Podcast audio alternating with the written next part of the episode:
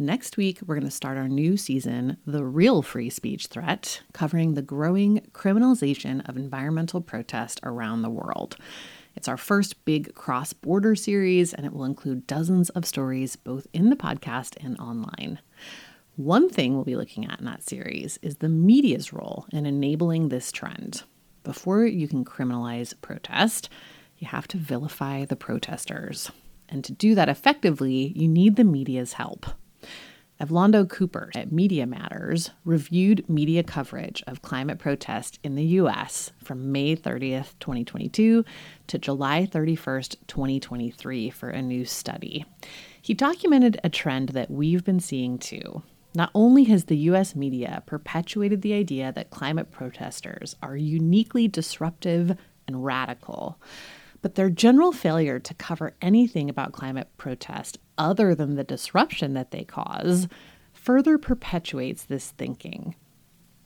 Evlondo's research found that while multiple national outlets have run stories about climate protesters being annoying and destructive, not a single broadcaster has run even one story on the fact that nearly half of the states in the US have now passed laws criminalizing protest. That fact is both shocking and worrisome. We're going to get into all of that and more with Evlondo after this quick break. I'm Amy Westervelt, and this is Drilled.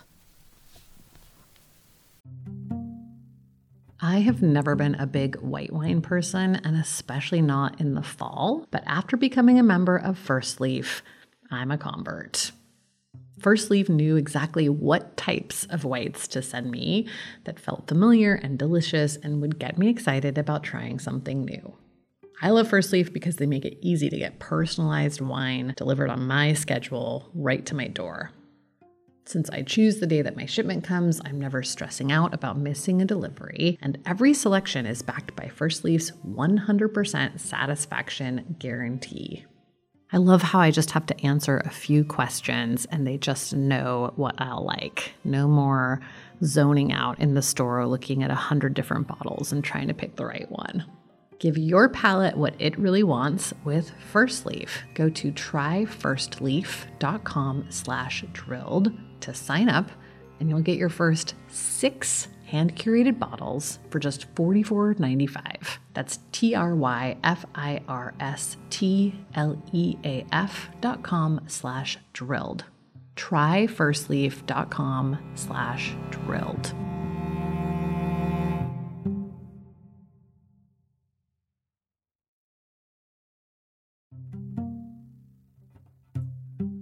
Hi, it's Amy here, and I'm excited to tell you about a new podcast from APM Studios and Western Sounds called Ripple. Such a good idea, this show. In the aftermath of major disasters, there is always a swarm of media attention. The public is captivated by breaking news, there's coverage and controversy, and then the cameras and the public just move on. But the stories are not finished.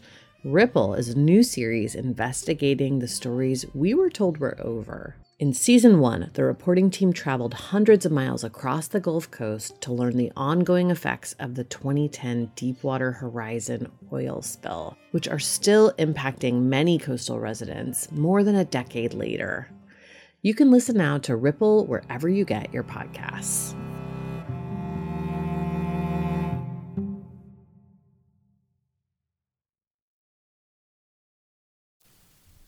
So I wanted to start by just asking you what prompted you to start looking at how media was covering climate activism. Yeah, so uh, I had been seeing these infrastructure laws, the steady march from state after state of the criminalization of protests generally and climate protests specifically. And so I wanted to see how the media was covering it. The problem was we knew that the media wasn't covering specifically the criminalization of climate protest. And so seeing this kind of global surge in climate activism, specifically around kind of provocative climate actions and civil disobedience, we thought that was a way that we could kind of get at understanding how media was covering climate protests generally and to see if they were adding some context to these protests. So, yeah, I know that just purely anecdotally, whenever I pitch a story that's related to protest, it's kind of a hard sell. You know, it's like, mm-hmm. what's really happening? Is it new? Nobody wants to cover a particular action because then it feels like you're just doing PR for the environmental organizations? What do outlets, when they do cover protest at all, what are the sorts of stories that you're seeing? So, the vast majority of the stories were kind of dry recitals of what happened. You know, first, there still wasn't even that much coverage of, I guess, these more controversial climate actions, right? So we have to put that in context. That um, I think a lot of these actions are designed for kind of social media virility, but it's important um, for me to understand that you know social media is its own kind of activism.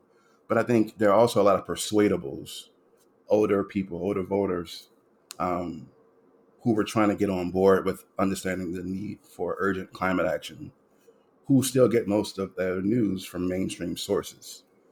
So that's why we wanted to kind of focus on the kind of traditional um, corporate news media environment.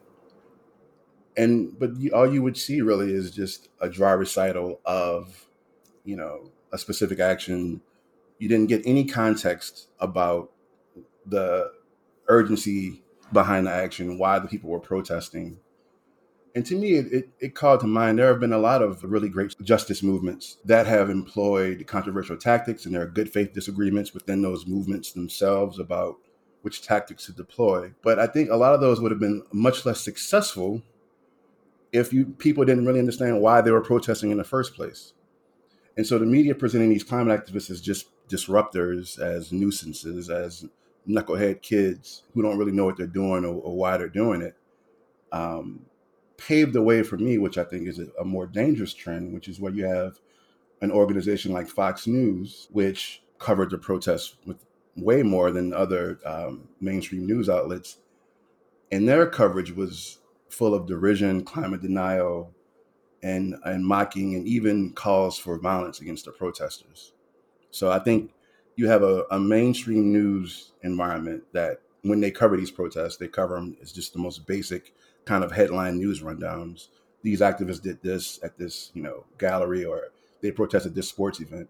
There's no climate context. There's no context about the escalating criminalization of their protests. There's no context about the violence being directed at them. And then you have a, uh, a network swooping in and filling that gap with these are bad people who are protesting a fake thing and they deserve whatever they have coming to them. That's so interesting, just how much the vacuum creates the ability to kind of um, do the Fox News style coverage and have it land too. But yeah, it's been very interesting to me to see how much the coverage focuses on you know how disruptive these kids are and like like even so the example that is top of mind to me right now is the the recent um, new york times piece where they talked about the art protests and how mm-hmm. they're costing museums money, right? and, and I like completely coincidentally, I happened to be interviewing Joanna Altman Smith the same day that that story came out, right? So like this is she's one of the people who protested at the National Gallery. they put mm-hmm. um, water soluble kids finger paint on the display case of a Degas statue in the National Gallery. So, like, not an incredible amount of damage, very easy to clean mm-hmm. up. You know, they read a manifesto and talked actually a lot about why they were doing this and and whatnot. And she she told me, she's like, I spent hours hours and hours talking to the reporter who wrote that piece about all of the reasons why like it was worth the risk for us. And and by the way this is someone who's facing a charge as a person who is conspiring against the United States. Yes it's insane. Which is insane. She's facing 10 years in jail and half a million dollars in fines um, for this action she has had her passport taken, and none of that was in the story. you know, like it's there was nothing about um, the reason for the protest. There's nothing about the overwhelming weight of the charges compared to what the action itself actually cost. So, anyway, it's just, it's really interesting because I feel like that kind of framing really helps the criminalization of protests because yes. it does it like makes all of these protesters seem like annoying mosquitoes right? It's very dehumanizing. Was there anyone that you saw doing a good job of covering this? And like did it tend to break down across sort of expected lines in terms of mainstream media versus smaller or more independent outlets? Yeah well okay. So on on the broadcast side no i mean they didn't they didn't cover it enough for it to even be meaningful. Um, on cable, not really either. I mean, it was it was sparse coverage, and what it was was kind of like you said, just a kind of dry recitation, no context. The newspapers provided a more nuanced picture. Um, the Washington Post published the most stories, and this is just looking at print because I know there were some on like online specific articles that were really harsh against the climate protesters, mm-hmm, and there mm-hmm. was someone that were that were really kind of um, wonderfully defensive of their actions, and you saw that kind of coexisting on the print side too, which to me is problematic because you're sending mixed messages to your to your readers. You know, I know you're trying to present a kind of broad outlook on this, but like you said, any any article that doesn't include the context about uh, the scale of the protest versus the scale of the response, to me, is not doing its job. So, but you did have a more nuanced picture among the print outlets. The New York Times published one or two decent pieces. So I think the overall, I can't say though that there were very many standouts because among print, any standouts were kind of negated by harsh, chastising, or decontextualized articles that didn't present the whole picture. And I think part of what what angers me about this is that a lot of these papers and especially on cable news, CNN, NBC, present themselves as democracy defenders, right? But when it comes down to it, the people who are actually practicing democracy, the, the, in, the in the best tradition, civil disobedience on behalf of a righteous cause, right? There are these draconian um, responses to them, whether it's legally or through the police you had uh, a forest defender murdered in Atlanta for protesting yeah. a police facility. And this doesn't get covered, it doesn't get contextualized. And so instead of being democracy defenders, while they're good on, you know, the kind of right wing uh, uh, Trump stuff, they're completely falling down to me on the people who pose the biggest threat to with the, the system, which are climate activists, leftist protesters who are being demonized, dehumanized, as you mentioned, and being criminalized. And this gets no attention in this corporate media sphere. Yeah. Did you look at all at whether there was any difference in how publications covered different types of activism, whether there's any difference in how they cover a climate protest versus something that's more like general interest democracy kind of thing? I feel like I see a lot more annoyance with the climate protesters yeah. that I've seen with other types of protesters. And it's really interesting to me. I'm like, where is this coming from? So we don't have a data point for this, but I can definitely say that there is no small measure of respectability politics at play mm. with regards to these specific protests, right? Because, you know, they they cover Earth Day, right? You know, it's not well, it's not particularly great coverage, but Earth Day receives generally positive coverage, at least amongst the mainstream news. The youth climate protests for uh, a few years ago, right, were generally well received. You know, they're deemed to be, you know, proper way of protesting. You know, marching in the streets, holding signs. When it comes to anything slightly more subversive or, or direct, you do see a lot of this hand wringing, specifically with regards to climate. You know, you could argue that the, that the BLM protests were disruptive, they were loud, they were they were aggressive, and you know they got their point across but the media didn't cover them like they covered climate activists right because rightfully so criminal justice demand for criminal justice and racial justice are deemed to be worthy causes and the protesters are given more leeway in, in how they agitate for those causes. But something about climate, where if it's not done in this very specific way, this very kind of old school style protest, anything slightly provocative is really integrated and it's viewed as illegitimate. Yeah, you know, we did this episode, uh, Mary and I, when we were doing Hot Take. We we did this episode maybe like two or three years ago, talking to Rev Yearwood about how, like in the early days of the environmental movement, a lot of the environmental organizations were very specifically not wanting to engage in either class struggle or racial equity. And part of why they had created this whole separate environmental thing was to be like, we're not engaging with that, you know?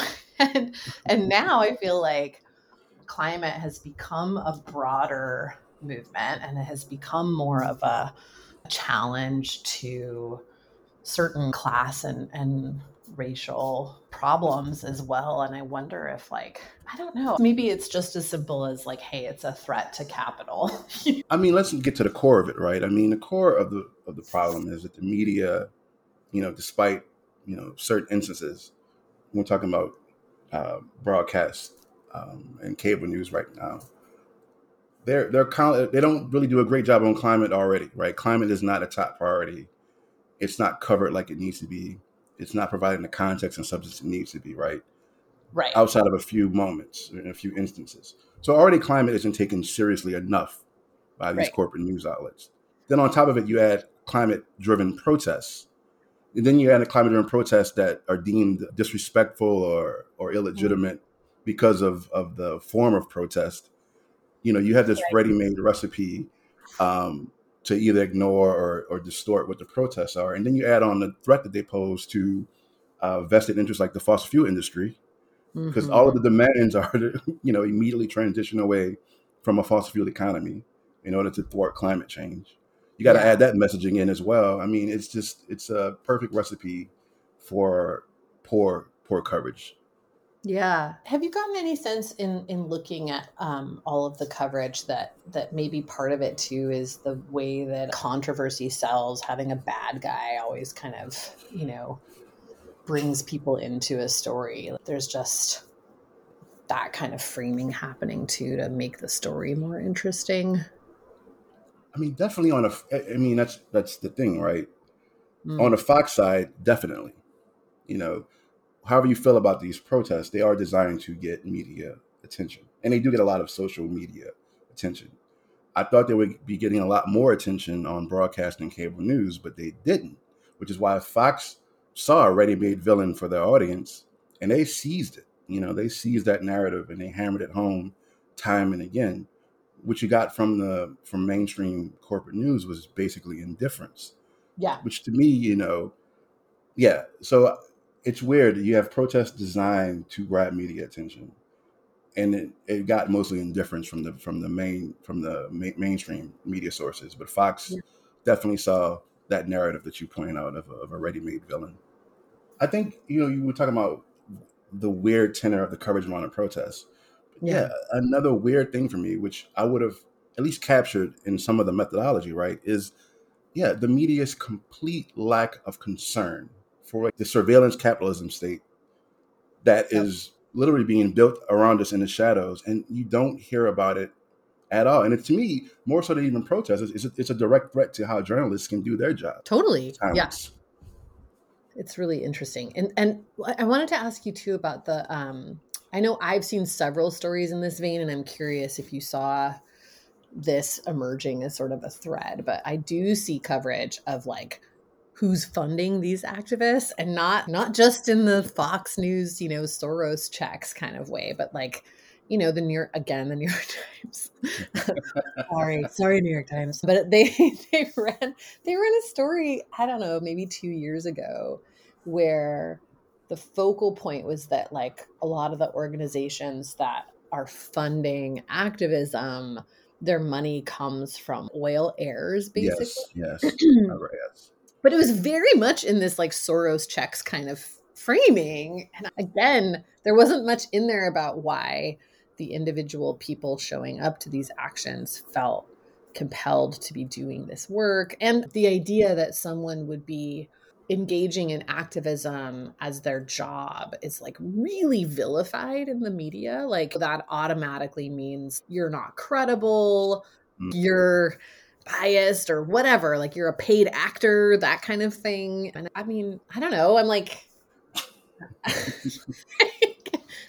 people have to eat and pay rent. I don't think it's terrible for someone to devote their life to something that they actually feel strongly about. You know, that's usually applauded in many areas of society. So, yeah, I'm just I'm curious what you've seen on the coverage of the money side of things. Yeah, I I, I remember reading that article, and they seemed more upset that uh, she was a class traitor than you know than anything, right? I mean, you know, I I think transparency and funding if, if journalists can dig into that stuff and, and, and highlight it, I think it informs public discourse. But you know, it's very yeah. one sided yeah. because ALEC is pushing a lot of these infrastructure laws, and the fossil fuel industry is behind them, mm-hmm. is funding them to push these the criminalization of of protest, domestic terrorism, all this kind of draconian stuff. But you never hear about this industry who's being greenwashed in the mainstream media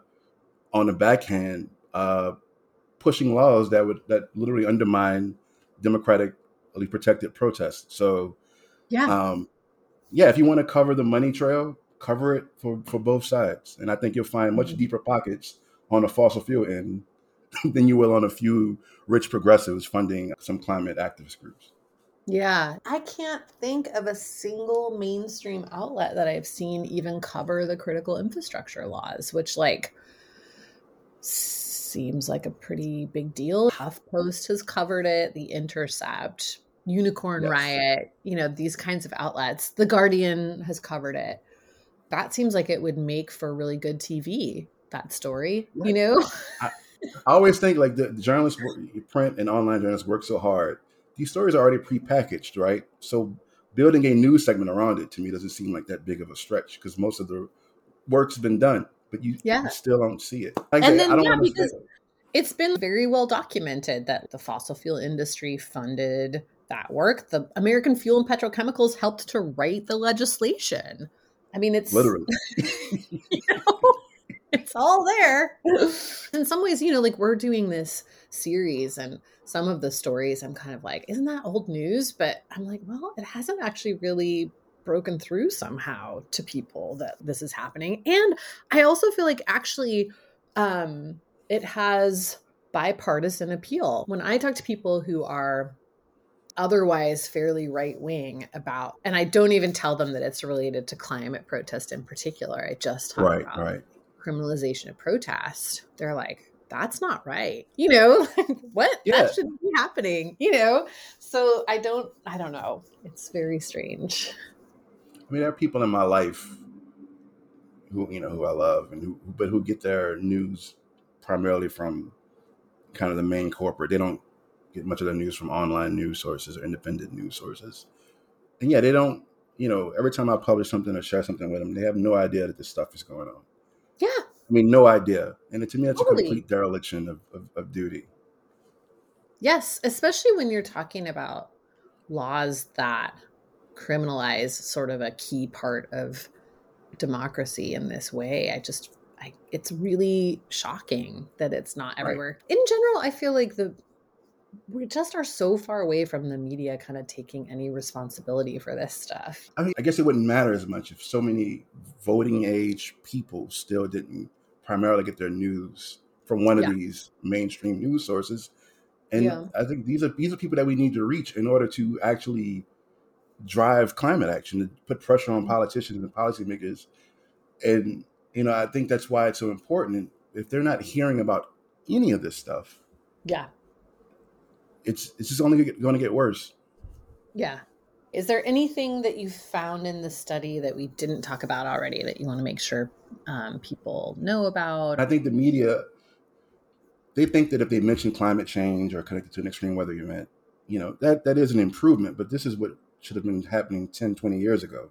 Right. What they don't understand is that they have to rapidly improve their coverage to catch up to where we are now.